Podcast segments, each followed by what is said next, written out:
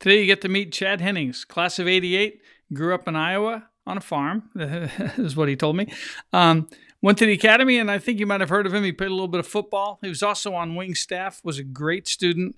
Upon graduation, became an A-10 pilot, and halfway through his Air Force commitment, the rules changed, and he was able to get out of active duty and go off to join the Dallas Cowboys.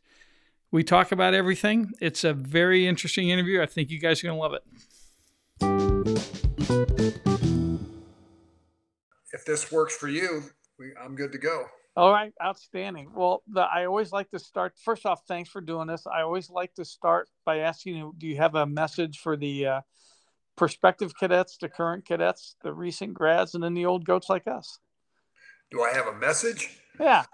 Yeah. You know, my message would be hang in there, be resilient.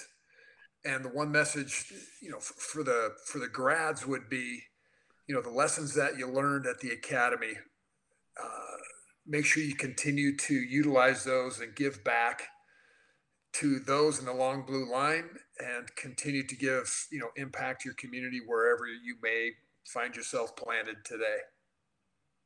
Cool.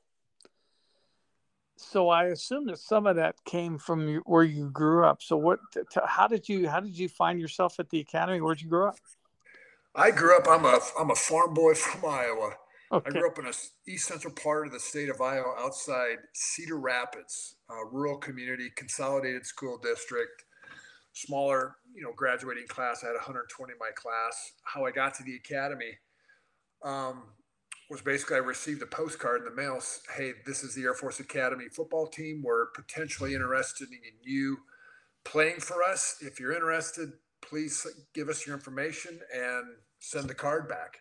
That's how I initially was intrigued because I wasn't really highly recruited coming out of high school, but how I got there, ultimately, my high school football coach, shortly thereafter, between my junior, senior year that summer, had asked what I wanted to do. And I said, Coach, my goal is I'd love to play Division I college football.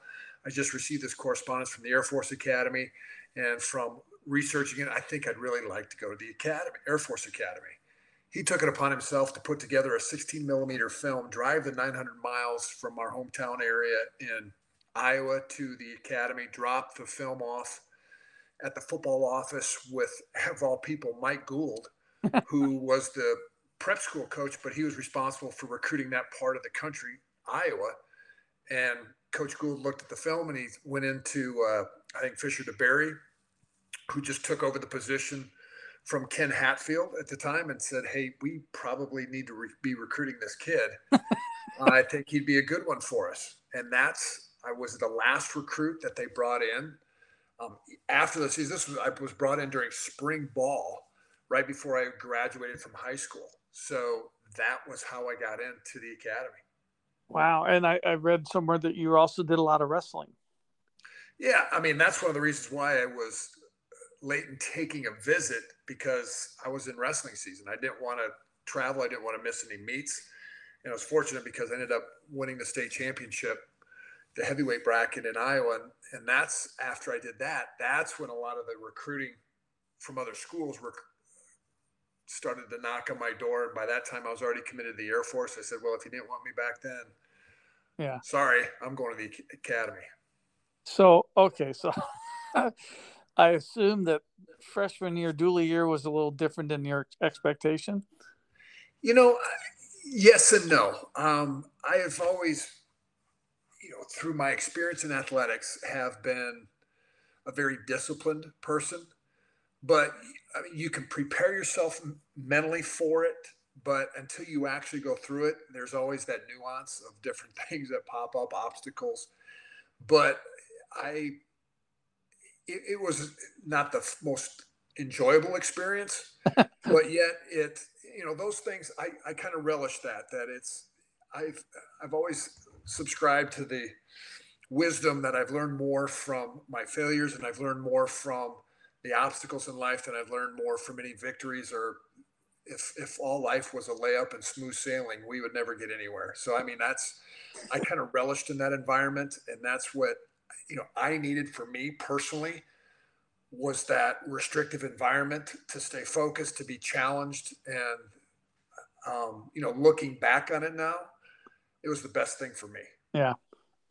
Yeah. I think that's a theme that we all pipe out with, surviving that trauma or that crucible of the first few months is can be shocking depending on where you come from. And it's great to be done with it. And you feel really proud after you've done it. Yeah. And for me, it was getting into with a good group of guys, a group of friends, classmates, because, if you're isolated and alone, it gets to be some pretty long days, and you start to get too deep into your head, and you can convince yourself that, hey, it'd be easier, grass is always greener on the other side of the fence, to go somewhere else. But that's where you lift each other up and you keep on pressing on. And that's where I really, also subscribe to that stuff. When you're going through it, all you concentrate on is the task at hand. Yeah. Today. Don't worry about tomorrow. Take care of itself. Just worry about today. So what? So you finished the beast and everything. Did you guys go through Jack's Valley? Yes. And did you guys still do the meanest mother contest? Where the pugil stick battle stuff? Yeah. I actually got second. Oh, somebody beat you. You got somebody beat. Well, it was a decision, and they. Whoever called it, I should have called for a recount. But no, I ended up getting beat on points or something like that, whatever it was. Yeah, and, not enough sawdust in the eye or something. Yeah, that's it. I'm just curious, did that other guy graduate? Yeah, we were classmates. He's actually another ball player, and he is now a medical doctor. Okay, cool. You knocked some sense into it, bro. That's right. All right, so then you go off to your academics. I mean, I know you're on the team, and so you got to go through the regular athletic stuff, but you also have the academic load. And from what I can tell, you seem to excel in both of those. Yeah, I was very fortunate in my time there. I was a two-time academic All-American, so I graduated with over a 3.2 GPA. But I remember from my fourth class year being making the team. I was a backup tight end, and we went to the Independence Bowl. And so we're at a bowl game in December, middle part of December, when everybody else is doing finals, they're getting ready to go on leave. I had to come back, as that freshman, as that fourth classman, come back and take finals. So all my classmates, everybody is gone, and I'm sitting here by myself, having to take 5 or 6 finals, whatever it was. And that was tough, having to, being your fourth class year, your first chance to get a break, to get away. Yeah. But, everybody gets down on, the athletes at times, thinking that you get all these benefits, but to me, there wasn't a big benefit there. My friends got an extra, about a week of leave than what I did over Christmas break. And, but hey, that's it. Sacrifice must be made, right? I want to emphasize that the athletes at many schools get a better deal. At Air Force, they're doing the same load as everybody else for the most part, with their athletic requirements on top of it, and it's quite an honor, I think, for us to be able to cheer you guys on, because you guys are doing a hell of a job for us. Yeah, and I appreciate that. And that's where we really,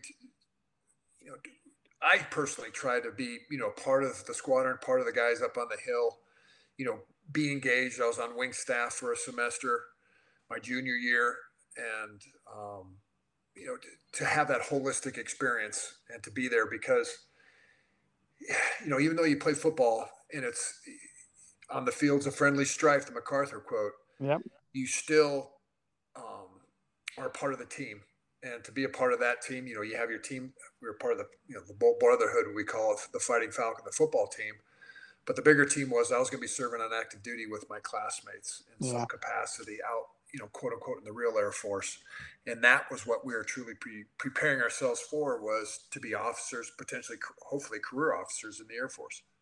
So that dual year, finals by yourself, and then, you end up going off to an upper class squadron. What was your dually squadron? What was your upper class squadron? I was in my dually squadron. I was Barnstorming 2-3. Okay. And then I was the 21 blackjacks my last 3 years. And Lance Sidon Squatter. Okay, interesting. And then did you guys still do Siri back then? Oh yeah. Okay. Yes, we did, and that was an experience. I was glad I had it first period because I wanted to be able to gain the weight back that I lost. I felt for the guys that were third period and then had to go into training camp or whatnot. I mean, get ready for the season coming back where they're 15, 20 pounds lighter than what they should be. Yeah.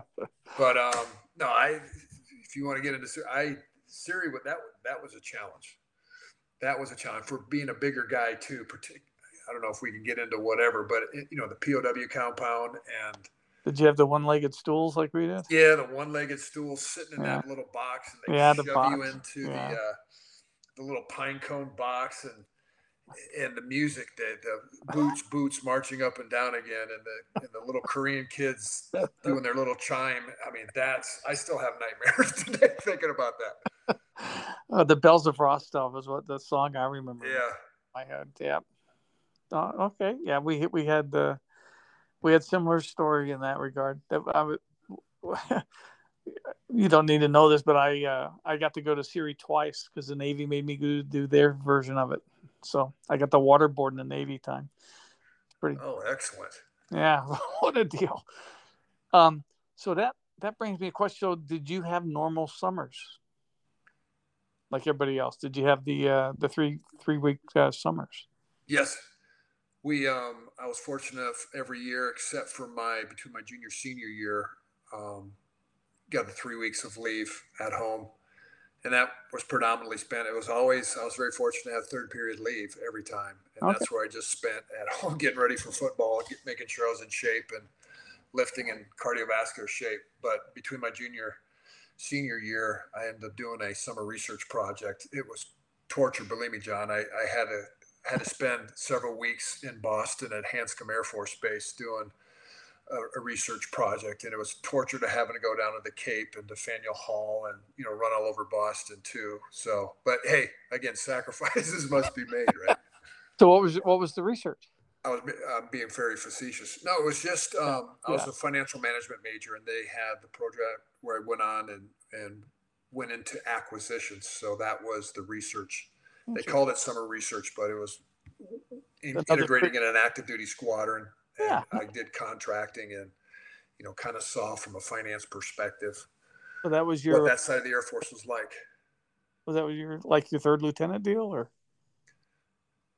No, this was actually, Operations Air Force. No, that I was in I did that in the Azores, the 3 weeks there. That was our sophomore year. We did that our third class year. And then, but this was they only selected, it was kind of a cool thing. They had like 6 or 7 at the time in each major could go on these summer research projects. So I was fortunate enough to be able to get selected to do that. Yeah. Yeah. Boston in the summertime. What a rough. Yeah. It was tough. So, the other question is, what did you do to blow off steam? Cause you were playing sport, you were high achiever academically, you had to go through the whole drill. What did you do to blow off steam? So what was cool was, again, a tight group of guys in the squadron and teammates wise, just being able to hang out. That was the big outlet. And that's where I'll make kind of an analogy or comparison here that I've done a lot of research on post-traumatic stress. And the number one modality of treatment is to talk with guys, to get your story out and just share the experiences so you can help you process through it. And that's essentially what we all did. And you sit around and just, you talk about your day, you're in the squadron room, you're blowing off steam, or you're going to your sponsor's house with your classmates or whoever's at your sponsor, the other cadets that they're sponsoring. And you have these conversations, over beer or whatever, and you're kind of just, this is crazy stuff. I can't believe we're doing it. Look, great experiences, but man, that was tough. And that was the outlet. And then, the other outlet was always working out too for the football team. Did you get to clean your room on Friday nights? Yeah. Well, we weren't exempt from Sammy's, unfortunately. Well, during the season we were, yeah, if we had a game. But no, we always cleaning my room was not necessarily a good outlet. So I was top 10, I would say. Did you ever get in any trouble? Nothing major. I had some. We recently got together with some classmates and talked about how they were centurions on marching on tours. I was never that. I was always paranoid about. Yeah. I never went OTF. I never did anything wrong. But yeah, I had demerits. I had I think the most demerits I ever had was 10 demerits in one semester. So I was pretty. I was a straightforward. Didn't rock the boat on a lot of stuff. So 21 was in the old dorm, right? Saigon, no, it was in the other way. Okay, so you're over. Okay, so you're in it because, yeah, we got some tours when I was late for class or something. I got 8 and 4 once, and I go, okay, we're gonna march these off, and I would go every time I go to the tour pad from 36 from over there by the chapel. I would get you couldn't keep your gig line straight, you couldn't keep your shoes perfect. And you'd always get more tours when you showed up at the tour pad. It was like an infinite loop. It was awful. So you're wise to be very paranoid about getting tours. Yeah, exactly. But so I think the big point for that is you weren't exempt from any of the discipline. No, I mean, yeah, believe me, no. And if we did, a lot of times, if we did get in trouble, you'd be down running. We call them gassers and sprints, so that we had the physical punishment there too. But what we were very fortunate about, we had some pretty good football teams back in the day. Yeah. And, we won the Commander Chiefs Trophy a couple times. We beat Notre Dame twice when I was there. So when you have those big wins, and the commandant or superintendent was gracious because of that, they'd give amnesty a couple times. And that was pretty cool. Erase the record, yep. Yep, yep. Did you ever think of quitting? Every day. So I think, particularly my freshman year, going through basic, I could just remember just looking out my dorm room, looking to the east. And I just said, man, it's how easy it would be just to say this, I'm done with this and go. But that's where I learned that aspect of, hey, just concentrate on today, focus on what's important today. Tomorrow will worry about itself. But I think that if you don't, anybody that tells me that they never thought about quitting, particularly during their fourth class year, I'd question their sanity, because I think we all did. I wasn't enjoying it, but they shaved my hair so short, I didn't want to go to a civilian school with short hair. So I told myself, I will gut it out at least until I can comb my hair. And by that time, I was on Act Pro. And I said, well, shoot, they're going to kick me out. I don't have to quit. So I'll keep getting a free education until they throw me out of here, and they never did. I ended up graduating, but it was kind of a battle, me and the dean, the whole 4 years. All right, so you're on great teams, because I got some football stats for people if they want to know. You are still the leader of a bunch of amazing deals where they just started keeping stats. I think because of you, right? Sacks and tackle for loss and yardage loss and all this stuff. You're the top guy on all these things. Yeah, I was very fortunate. I had great teammates and great guys that played beside me that allowed me to do what I had to do. And we were very fortunate. My senior year, our goal is always to win the Commander Chiefs Trophy, but we really wanted to do that because we wanted to go visit President Reagan. And so you got to do that. So that's what you got to do. What you got to do. Be the best at your position and let the chips fall where they may, but you do what you got to do. So that's one of my big questions. What's it like as a cadet getting to go to the White House? Man, I think, every year around this time, and, since we just won the Commander Chiefs Trophy again this year, yeah, it was a true honor. And it's very surreal that you're in the Oval Office. We were able to go into the Oval Office and, meet President Reagan at the time, shake his hand. And it's just, it's one of those feelings that I can't believe I'm here. It seems like it's a movie, or it's not real, yeah. But I've got the pictures to prove it. We actually were there, and it was him, but it was tremendous honor and phenomenal experience. And it was one of those once in a lifetime things that you look back on and say, that was really cool. Now, was that over a weekend, or did you get out of class? No, we actually, we got out of class. We flew one of those, not a 737 into there, and, private plane, whatever that they sent us on. And we had a chance, got in the night before. Next day, you tour the Smithsonian, you kind of do a meet and greet at some of the other Air Force bases, and meet some of the leadership in the Air Force, their senior leadership. Yeah. And then it was, go meet President Reagan, go to the White House. And that was really cool. Wow. Yeah. I've went to high school back there, but I've never been to the White House. So that's pretty cool. So, now this gets into a little tricky question that you're getting ready to graduate, and somebody puts you on a draft notice. How did that? Yeah, well, for me it was unusual. I the success that I had my senior year, I was at the top of a lot of draft lists. Having All-American status, Outland Trophy, and all that stuff, but I had several inquiries from teams that had asked me. First of all, they wanted me to go to their version of the combine. It's not like it is today what it was back then. And, I said, no, because I'm not going to play. I've got a commitment, and I'm going to go fly jets. So I've got a longer commitment. So playing in the NFL is not going to happen.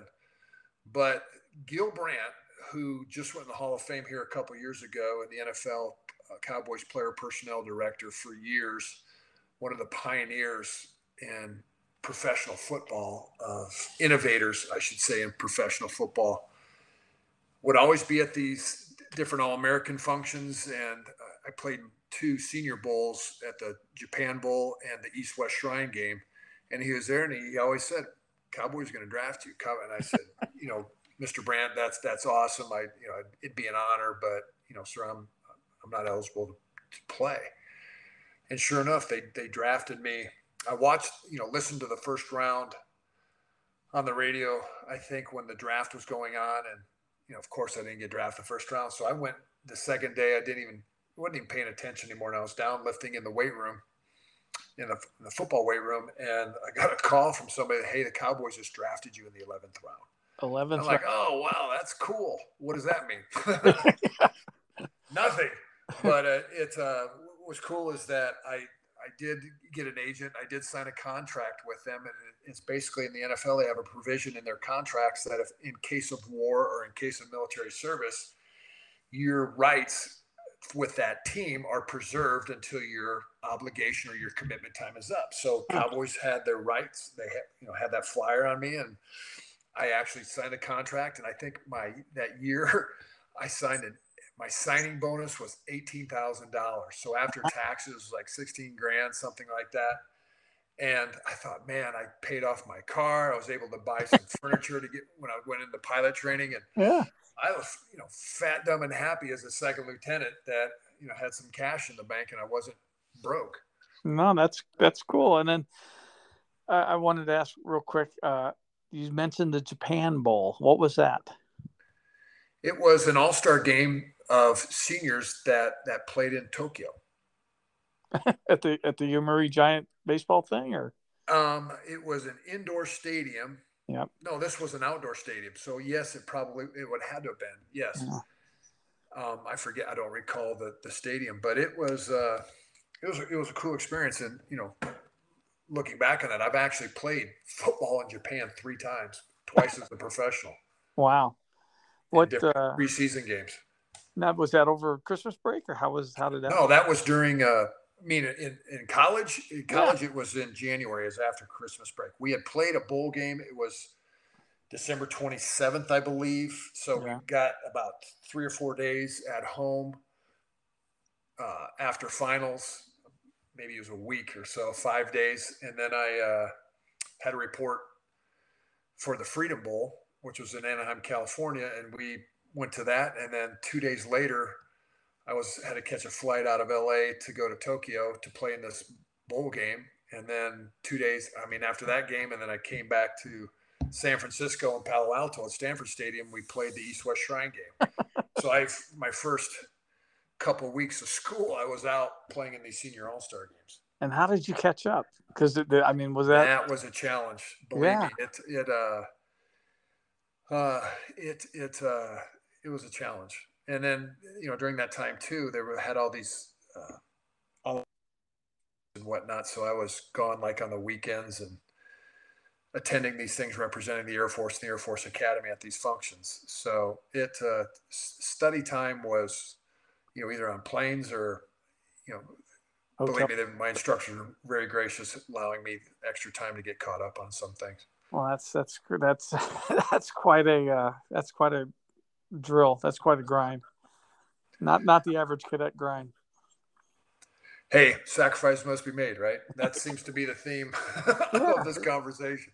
Well, but I mean, I think it's important for everybody to know that, you know, yeah, you got a lot of awards, but you end up there's a price for all this stuff, and so sanity is there. Yeah. All right. So you graduate, you get to go to pilot training, but you get told by your skipper you can't talk to your new guy that just sent you a bunch of money. What was that all about? Well, before I get to that, I was, you know, lucky to be able to get into pilot training. I don't know if here's where Mike Gould comes into play again. Huh. Mike, at this point in time, is now I think he's a major. Yeah, he'd be a major, and he was the aide exec to the general at ATC. You know, it's in control of pilot training. And I was, again, for my size, I had to get waivers for my height and my weight. I was too tall, too heavy for the ACES II ejection seat. So Mike, you know, was basically saying, okay, the general of ATC says, you know, Mike, if Cadet Hennings, soon to be Lieutenant Hennings, wants to be able to go to pilot training, we may give him a waiver, but he's going to have to be able to fit in the backseat of a 38. Mm-hmm. Under these specifications, because I was beyond the maximum technically waiverable height. So they flew a 38 up to Pete Field, and myself and another one of my classmates who was on the basketball team had to go through this drill of sitting in the backseat of a 38. And if they could close the canopy, you know, put the helmet on, put a broom handle over your head, and physically you close the canopy, you know, I got the waiver. Wow. And that's, you know, that's essentially how, you know, that happened. And how I was able to get my waiver to be able just to go to pilot training, because I was all set. I had won through the conference a scholarship to go. I was going to go get my MBA, but they said, if you know, again, Cadet Hennings, now Lieutenant Hennings, if you want to go be a pilot, the Air Force kind of put that pressure on me. We're going to give you a 2-month window that if you don't go during these 2 months, we're not going to give you the waiver. Wow. So that was the leverage they kind of had on me. And I said, yeah, okay, I want to go fly. And I was able to go through the Euronato Joint Jet Pilot Training Program at Wichita Falls at Shepherd. And that's where I ran into what you had discussed, where I was getting phone calls from different members of the media and wanting to conduct interviews. And, you know, Wichita Falls is only an hour and a half, 2 hours tops, depending on how fast you want to drive, outside of Dallas. So all these reporters were like, okay, where the heck's Lieutenant Hennings? There's this guy who won the Outland Trophy. The Cowboys were struggling at the time. We're starting kind of their demise under Tom Landry era. And, you know, I'm sitting here trying to figure out how to fly. And I'm trying to figure out, too, if, you know, I'm too big for the plane. And it's a pain to fly that 37. And they kind of finally said, okay, anybody to answer the squadron phone, if they ask for Lieutenant Hennings, he's not here. You know, don't bother him. Send him to, you know, the wing commander's office. They'll answer the phones through their PR department. So I was kind of a ghost when I was going from a media perspective at Shepherd. But that was probably good, because you need to be safe and learn how to do this. Oh, no, yeah. And again, it was just one of those distractions that it was really – and, you know, in all honesty, John, I wanted to play. I wanted the opportunity to, quote, unquote, see if I had the right stuff. So – sure. For me, I understood from a mental perspective, you know, I raised my hand. I made a commitment. And if I want to be the man of integrity that I profess to be, I got to follow through with this. I can't cut corners, lawyer up, and trying to get out of my commitment. But in my heart, I wanted to play. And and here's the thing, too. Again, since you're so close to Dallas, the Cowboys would send tickets. I went to several home games with, you know, some of my buddies that were in my pilot training class. because we had 50-yard line seats, sideline passes at the Cowboy games. I mean, wow. You know, and that's some pretty heady stuff. And I'm out there watching the guys in my draft class, the guys that I competed against at these all-star games, out there playing. And that's where I'm like, oh, man, maybe I shouldn't be coming to these games because, you know, mentally it was a big distraction for me when I'm trying to learn my boldface and learn all the different things about. Yeah, that's the mental trick there is, you know, this door's been closed in front of you. You got to go look for the one that's open because you keep staring at the closed door and it's too hard to deal with. Yeah, and that's, you know, mental toughness. And I think that was ideal training for me. You know, ultimately when you got into active duty, when I fly into missions that I flew in Operation Provide Comfort, and then particularly coming back to play for the Cowboys later years, I relied on a lot of that mindset, mental focus. And, you know, again, I had to learn that kind of the hard way. And for me, I could have read it in a book, but I wouldn't have sunk in until I actually went through the experience. So speaking of your flying career, you did if I read this right, you did a joint venture between Davis-Monthan and England. Well, we once you finish pilot training, depending upon then your assignment, if you got fighters, if you got heavies, I got a, you know, going to Shepherd, I got a fighter and I got the A-10. So I had to go in what the time they called lead-in fighter training, called LIFT, where it was at Hanscom Air Force Base where you're flying the AT-38s, where you're learning basic fighter maneuvers, how to drop bombs. It's just kind of that transition period between that and when you go to your remote training unit, your RTU, of how to fly your specific aircraft that you're going to fly in active duty. Okay. And that was at Davis-Monthan. That's where I learned how to fly the A-10. Okay. And then from there, my active duty assignment, I was assigned to RAF Bentwaters Woodbridge in the UK. And that's where I did my 2 years of flying over there. So that must have been a kind of interesting environment because there's not a lot of American football over there. Oh, believe it, there is actually. Okay. On the bases at USAFE, every base had their own football team. This was something that they had continued post-World War II, where, you know, Bentwaters had a team, Bitburg had a team, Spangdahlem had a team, and they all, Ramstein had a team, and they played in a USAFE league. And believe me, they tried to get me to play, and I'm like, man, there's no way in God's green earth I'm going to go out and play with these guys because somebody's going to want to take a shot at my knees, whatever. And I always had enough on my plate just flying, but there were some guys that actually went and played. I don't think I knew of any pilots, but there's a lot of enlisted guys and officers that weren't rated that went on to do that. I could get the exercise, right?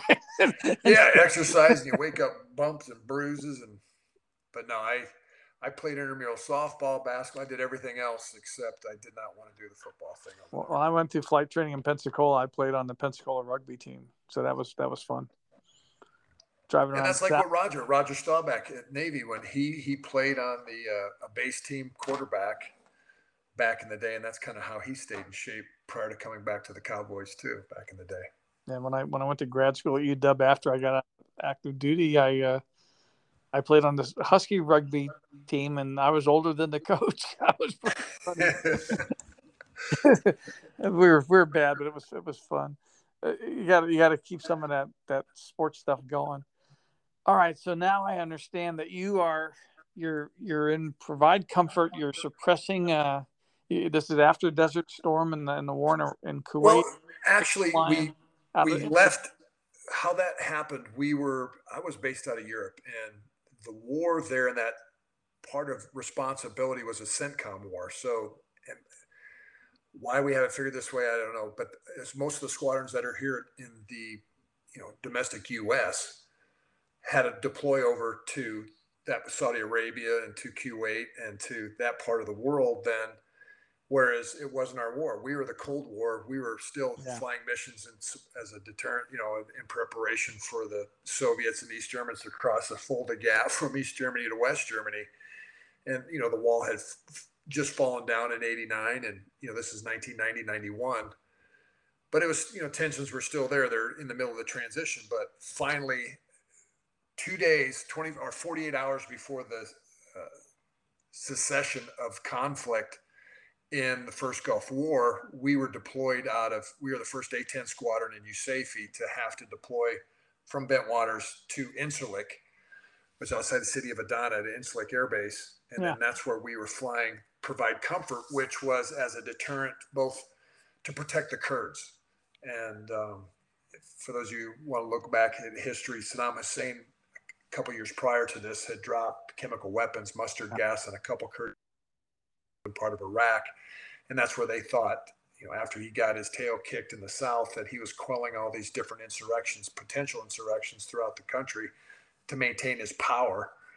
They thought that he was going to do the same thing. So all these Kurds fled their villages, went up in the mountains of Iraq, of northern Iraq, and we were there to basically find these people, protect them, and then we rode shotgun, basically daisy chained his A-10s, the 130s, the tactical airlift that was in, dropping supplies, pallets of tents and blankets and food and medicines to these people so that they could survive. And we did that for, you know, a few weeks before they ultimately talked to people out of the mountains to go back in the villages saying, hey, we're going to protect you. And then that mission morphed into Operation Northern Watch. Okay. And you lived in Incirlik for how long? I did 2 3-month stints. So I was down there for 6 months. And did you have Quonset huts or tents? We had no, we were able to be not necessarily a Quonset hut, but it was an old, like a dormitory, a single level dormitory building. It was like a Motel 8 where my squadron was sequestered there. It was actually kind of pretty cool. For the officers, the enlisted guys, all of our enlisted guys ended up being in Tent City. Yeah. But we were very fortunate, you know, to do that. And, you know, as a young guy, when you're 20, what was I, 25, 20, you know, going on 26 years old, it was a cool experience. All right. So you didn't end up in the tents or the, no. I mean, it wasn't Jack's Valley standard of living, but it wasn't bad. It was just like living in a substandard dorm room, but I mean, in bunk beds. But it was better than sleeping on the floor someplace or sleeping in tents out in, you know, the field. That's why we went to the Air Force. So we could go back to the base, go to the O Club, have a beer or whatever after everything's over with, and we didn't have to stay in the area. So what was the flying like? Was that pretty? Oh, the flying was awesome. I mean, for us though, A-10 being so slow, we had to fly across from Incirlik, which is, you know, about 30 miles inland from the Mediterranean Sea. Yeah. Had to fly across the whole southern part of Turkey, northern Syria, and then dip into northern Iraq. So it was about a 2.5 hour, you know, ferry flight mission just to fly across that area to get into your target area, you know, to accomplish your mission. So of an 8-hour day of flying, you're probably only in the target area for a couple hours. Did you have to get refueled, or was that the... Yeah, we'd get refueled. That was being Turkish airspace, but that was kind of cool. We'd always make games out of... we didn't have the onboard radar, so we had to visually see the tankers and just do the onboard geometry of how you're going to rejoin on this big... It was a KC-135 or DC-10 or whatever, to our KC-10, whichever one it was. They're on the refueling tracks, and, you know, you'd get bored, you'd make games how to do your geometry and how to rejoin without having to waste a lot of energy. So, I mean, we had a lot of fun doing different things. And then before we move away from your flying career, I need to ask, did you ever have any close calls? Yeah, I actually did. That was on my initial ferry flight. We was a four-ship of A-10s. We took off at midnight out of Bentwaters. France was nice enough to let us fly over their airspace. So it cut, you know, a significant amount of time. But for us, it was an 8+ hour ferry flight for just how fast the A-10 or how slow the A-10 goes. But about, maybe 60-70% of the way there, I'm over the Mediterranean. I noticed my number two, my right engine, was having an oil pressure issue, and eventually it pegged, and it's an emergency situation. You don't want your engine to seize. So I had to shut my engine down, and I'm in a, you know, flying single engine in for an underpowered aircraft like the A-10 to begin with. So I ended up having to do emergency landing on the island of Crete at a naval air station called Suda Bay. Oh yeah. And I had to do a straight in there. So my wingman and I there, and the other two A-10s continued on to Incirlik, and I ended up getting there the next day. So that was, you know, you practice single engine landings all the time just in case, and I was having to do that. But it was, for me, it was another great experience of how you work together with your wingman, how do you work together as a team. Everybody did their roles, and, you know, we took care of each other. They took care of me. So I was very appreciative of that. Was that your first time ever to Suda Bay? Yeah. Yeah, so I think it was. I think that's important to note that he's doing all this first time ever. Why, you know, with a fairly stressful situation going on. So that's part of the situational awareness you pick up at the academy with all the crap they throw at you.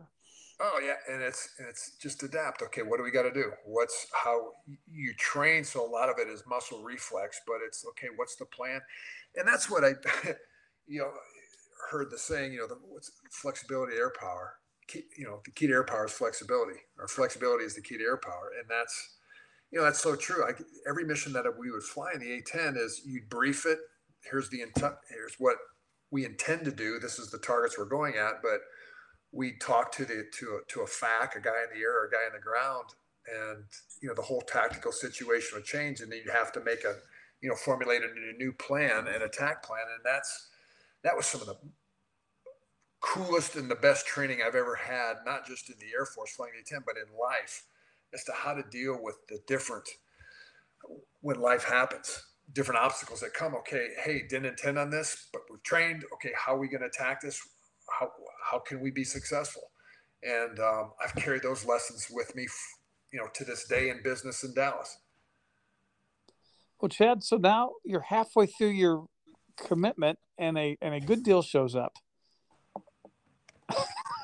Good deal. Yeah. Talk to us how you pulled that off. I just got back from my second deployment from Turkey, from Incirlik back into Dallas, and we were doing still a rotation. We'd have to forward deploy to Germany at the different German air bases to provide a presence there. Again, remember, this is post-Cold War, but, you know, in the transitions of the Cold War. So as I'm over there, a buddy of mine finds out where I'm at, calls me, and says, man, they just waived 2 years off our pilot training commitment. I mean, they just waived our pilot training commitment. So I had been in 4 years, so I still had the 1 year left of our Air Force Academy commitment. I said, oh, man, that's awesome.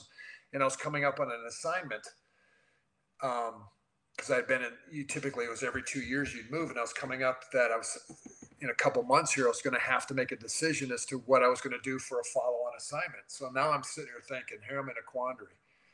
Do I roll the dice and try to go play for the Cowboys? So that would mean I'd probably go back to the academy, be a graduate assistant, or do I just continue to stay in the Air Force and, you know, turn my back on football forever and ever and become a career officer in the Air Force? Yeah.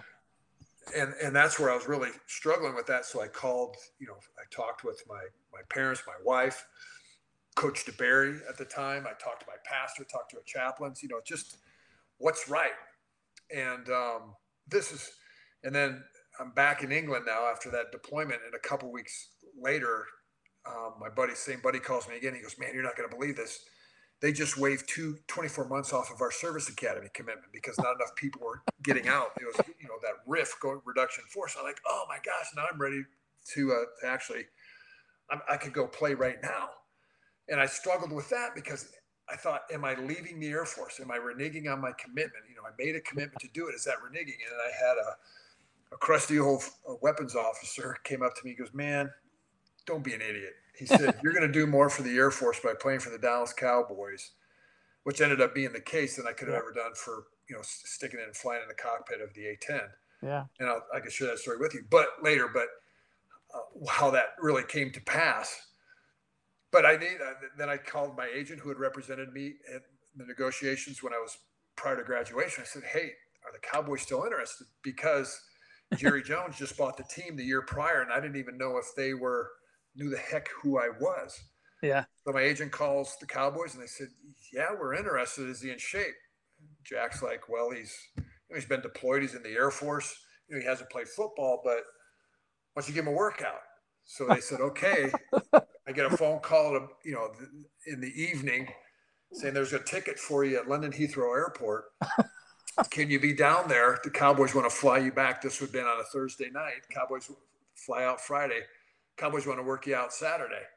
And I said, let me check. I called my ops officer and I said, I told him, I said, sir, I got a shot for go trying out for the Cowboys. Can I get emergency leave to go do this? And he says, whatever you need, go. Yeah. And my wife drove me down. I flew into Dallas that night, met with Jerry Jones, Stephen Jones, his son, and Bobby Ackles, who's a GM, and about what it was like at, you know, flying in Turkey and Iraq, and just kind of getting to know them on a personal level. And then that next morning, you know, I haven't slept in probably 24 hours because I'm all jacked up about this, and the time 8-hour time change. That Saturday I went out and, you know, long story short, I had a great workout. I mean, I had some of the times that I did on the 40 and these pass rush drills and my bench press for the guys at my position at the combine for rookies. I would have been in the top, you know, 2 or 3 of all of those. So I mean, I stayed in shape because when you're deployed, all you do is lift, as I said, lift weights and fly. And I put on about 20 pounds when I was in the active duty Air Force, because that's all you do, lift weights. Well, and you had the adrenaline going too, I think. Yeah, when I had the adrenaline going too. And then literally Coach Johnson came up to me afterwards and said, you know, hey, before I flew back to England, he said, we like what we see. When can you come join us? And I said, Coach, I have no idea. I have no idea. But, you know, I saluted him and I said, I'm going to go find out. Flew back to England, talked to my squadron commander and ops officer, and I said, you know, this is the deal. What do you think? And I submitted my paperwork, and within 3 weeks, I was out processed out of the Air Force. Wow. Moving my wife and myself back to the States, getting ready to go for my first training camp. So when did you hear that Jimmy was going to trade you? Well, you know, they had my agent was trying to get me traded to go to the Broncos. Okay. Because he's from the Boulder area, and, you know, being close to Colorado, because they knew me more so than the Cowboys. But the Cowboys after that said, man, we're not going to trade this kid. Shoot, we're going to keep him. And, you know, I'm thankful for that. And, you know, and back to that one article, that it was always cool when you're playing on Fox with John Madden and Pat Summerall, who are the greatest sportscasters of all time, would always say, if I ever made a tackle or a sack or something, they would say, man, that Chad Hennings, look at that size of that guy. How the heck did he fit in an A-10? Air Force Academy graduate, Air Force fighter pilot. Yeah. You know, that's marketing, you know, and advertising dollars that the Air Force never had to spend. And, you know, and that old fighter, that crusty old weapons officer was right. But I ended up flying my last mission in northern Iraq in, you know, early part of 92, and I played in the Super Bowl the same year. That's how fast that changed. Wow. So I got to ask you a couple of Cowboy questions. What about, how was the Leon Lett story for you? Leon, awesome teammate. And just from a macro perspective in general, I've never been around a group of more selfless individuals than those guys. Hardworking, just dedicated to their craft, selfless, did whatever it took to not just win games, but to truly win Super Bowls. And Leon was one of those guys. He was just a big kid at heart. You know, he's got two of the top 2 bloopers of the top 10 of all time in the NFL with some of his stuff. But great teammate. I mean, I love Leon Lett, and we had some characters in there from Mark Tuohy, you know, Michael Irvin, Charles Haley, that there was a lot of levity in the locker room. I'll say that. Well, I read somewhere where he got hurt or he had got in trouble or something happened, and you kind of took his spot, right, for a little while. Well, yeah, and that was probably Russell Merrill. It was my second year where I got in and ended up. They let Russell on a free agent deal.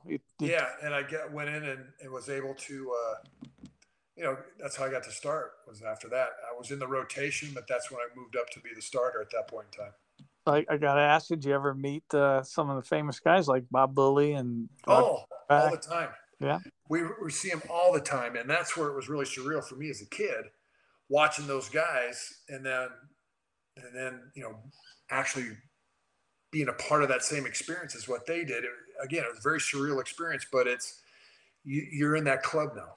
You're in that fraternity. Yeah. And you know, we all wore that star on our helmet, and again, a bunch of great guys, down to earth, love Bob Lilly, love Roger Staubach, Preston Pearson, Drew Pearson, Walt Garrison, Randy White. All those guys are still phenomenal guys. Do you remember a guy named Hugh Millen? Yeah. He was a backup quarterback for one of those Super Bowls, at least. He does the radio and TV up here in Seattle. Radio, or not TV, but radio. He's a pretty sharp character. He breaks down film of the Seahawks games every week. Gives us a real detailed thing. Very cool. So, all right. So now you get to go to the White House again, right? Yeah. we did that a couple times, and I think it was funny story. It was the Bill Clinton, the third year when we won the third Super Bowl that we went. That was 1995. So Rich Dalrymple, the Cowboys PR director, came up to me and said, "Chad, we want you to present President Clinton with, your jersey 95 because that was the year." Okay. And I said, "Okay, that's cool." And I can remember this is how it went. Jerry gets up and he's saying a few remarks in the West Wing, and he says, "Mr. President, I'm from Arkansas." Bill Clinton's from Arkansas. And he goes, "I'm from Arkansas, and this is great to be here." And then it was Barry Switzer was the coach, and he's from Arkansas. He goes, "President, Clinton, I'm from Arkansas. It's a great thing." And then it's my turn. And I get up and I say, "Well, Mr. President Clinton, I'm not from Arkansas, but I'm, here to present the jersey on behalf of the Dallas Cowboys too." So everybody kind of chuckled and laughed, but that's what was kind of fun. So when I guess so, you played enough to get a neck problem. Is that what I read here? Well, yeah, that was it. I have, it was more of a chronic and not an acute injury that I think from years of pulling G's in a jet, from doing a lot of lifting with heavy barbells on my neck, doing push presses and squats, and then ultimately banging heads, running into people. That was my job. Every practice, every game, I would run into somebody 20, 25 times, 30 times, whatever. And I ended up having to have a cervical fusion in my neck between my third and fourth cervical vertebrae. It just, that disc shot. So that was, the end of my career in 2000 season. So, God made it intuitively obvious for me when it was time to hang up my cleats. But at this time I was, 36 years old. So it was time anyway. My goal was always, I always wanted to do 10 years, but I got 9, and that was enough. All right. That's good. I mean, that's impressive, especially with a little bit of a later start. That definitely, that's very, I think I turned 27 my rookie year that fall. So I was several years older than the other rookies. And then, so there you go. You've had your Air Force flying jobs. You've had this fantastic football career. What kind of led you to your next step? That was, believe it or not, it was one of those things in life where at the Air Force, they kind of told you where you're going to go, what you're going to do. Yeah, you had a chance. Did you want to go fly? And then playing for the Cowboys, that was always, hey, I know what I'm doing. Now, I mean, I wanted to go play that. I wanted to be a professional athlete. But now it was this point in my career, my life, where I can do whatever I want to do. And I'm asking myself that question, what do you want to do? I don't know. Yeah. Because I've always been focused in training and preparing either to, to fly jets, or it was, as a professional athlete. Now it took me literally a couple of years to kind of try and figure it out, that I've enjoyed public speaking. So I've done that. I've written a few books, and I ultimately landed in investment in commercial real estate business, because it fits it suits my personality with the relationship building aspects of that. But, and that's where I've been able to mentor, disciple others getting out, is that, man, don't expect to fall into a job or a position or a role immediately after you separate. It's typically your third job that you fall on. Yeah. And the thing is, for me, what telling everybody was, I'll ask them a question. Okay, who are you? Well, I'm so-and-so, retired lieutenant colonel, blah, blah, blah, former F-16 fighter. No, that's not. That's what you did. It's not who you are. And that's where that transition of separating from the military, where you're that intense environment, or, professional athletics. same thing. Your identity is all wrapped up in what you do, but that's only for a short period of time in your life. Now what are you going to do? Now, who are you truly? And that's a struggle that I think all of us go through at one point in time in our lives, is to figure out, okay, what's this all about? Why did I do what I did? And who am I? No, I think that's we all go through that. I want to let you expound a little bit now at the end of this thing on some of the cool side jobs you've got going on. You're like, tell us, what is Wingman Ministries?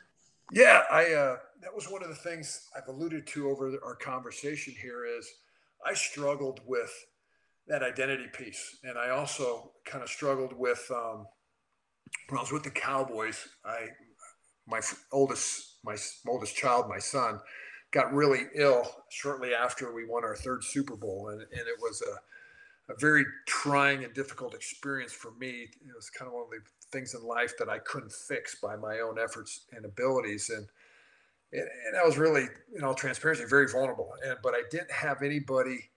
I couldn't go into the locker room, just like I probably couldn't have gone into a fighter squadron and said, man, I'm not holding it together. I don't, my son, I don't know whether he's going to make it or not. I've got all these doctor's appointments to go to, and I still have to compete and operate on a very high level.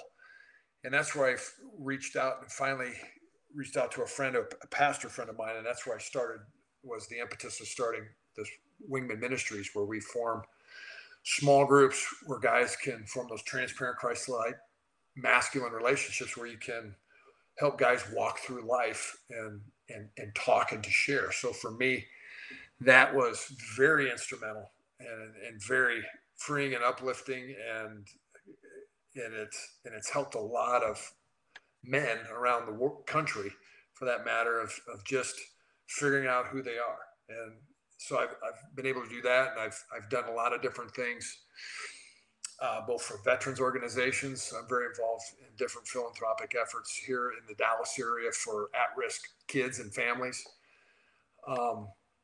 And then, also doing a lot of different stuff for the Air Force Academy too.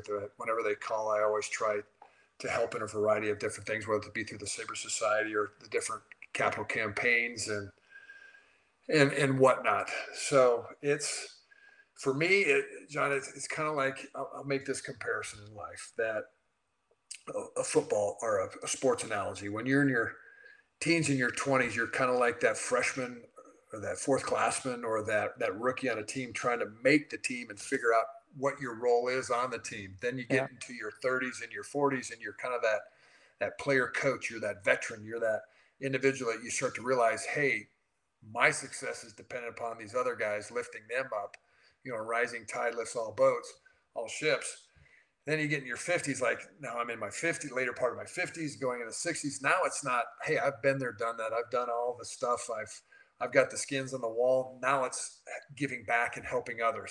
And again, it's that whole concept of the long blue line of, I'm standing on the shoulders of those guys that went before me, just as there's going to be others that'll stand on my shoulders to continue to make the institution, the football program, just to make everything better, because you always want to leave it better. And that's what I'm trying to do now. But in business, I have a commercial real estate company, as I alluded to, and that's given me the freedom to do a lot of different things that I'm passionate about. Yeah, and I see on here a list of really cool things you support. North Texas Food Bank, the Center for Brain Health, National Football Foundation, Human Coalition, Promise Keepers, Journal of the Journal of Character and Leadership Development, and then the Academy stuff. You're the 88 class chair for a gift they tried a few years ago. That's all really impressive. Thank you very much. And then you're also you got some athletic honors that kind of climbs the ladder here. It's really I liked it. I enjoyed reading it. In 2004, you got into the Colorado Springs Sports Hall of Fame, and then in 2005, the Colorado Hall of Fame, and then 2006, the College Hall of Fame. And then Air Force decided, okay, he's good enough to get in our Hall of Fame. I'm going, where was Air Force along this path? They should have picked you up a lot earlier than that. Well, and my attitude, these Hall of Fames, it just means you're an old guy. That you've been around long enough that they got to put you into something. But I like the timing where they all these other things are lining up, and then the last one on the list is Air Force. Like, it took them a while to figure that out. You've done more for them, at least on the analytics side, than anybody else. That's pretty cool. Last personal question I got for you: did you ever meet some of the other earlier Academy guys who had been drafted, like Ernie Jennings or Dave Lawson? No, I did not. I have not, and. But when a lot of the older guys, not necessarily guys that drafted, a lot of the guys from that class, I was a 30th class. So that very first class, 59 guys, a lot of those guys would come in to our locker room back when I was playing. And I thought, man, these guys, man, they're old. And then I realized that, I was the 60th, we just had our 30th reunion. And I'm realizing that, we're 30 years beyond. Now I'm that old guy to these young guys. And it's, again, it's perspective, but I just, I love talking to, like we just were at the Commander-in-Chief's or at the Commander's Classic here for the Air Force Army game. And just talking to a lot of the guys that went before me and a lot of the players that were after, it's a fraternity, it's a bond. And I'm proud to have been affiliated with the program and with the Air Force Academy. Well, Chad, I thank you very much for this. Hey, appreciate it, John. Thank you.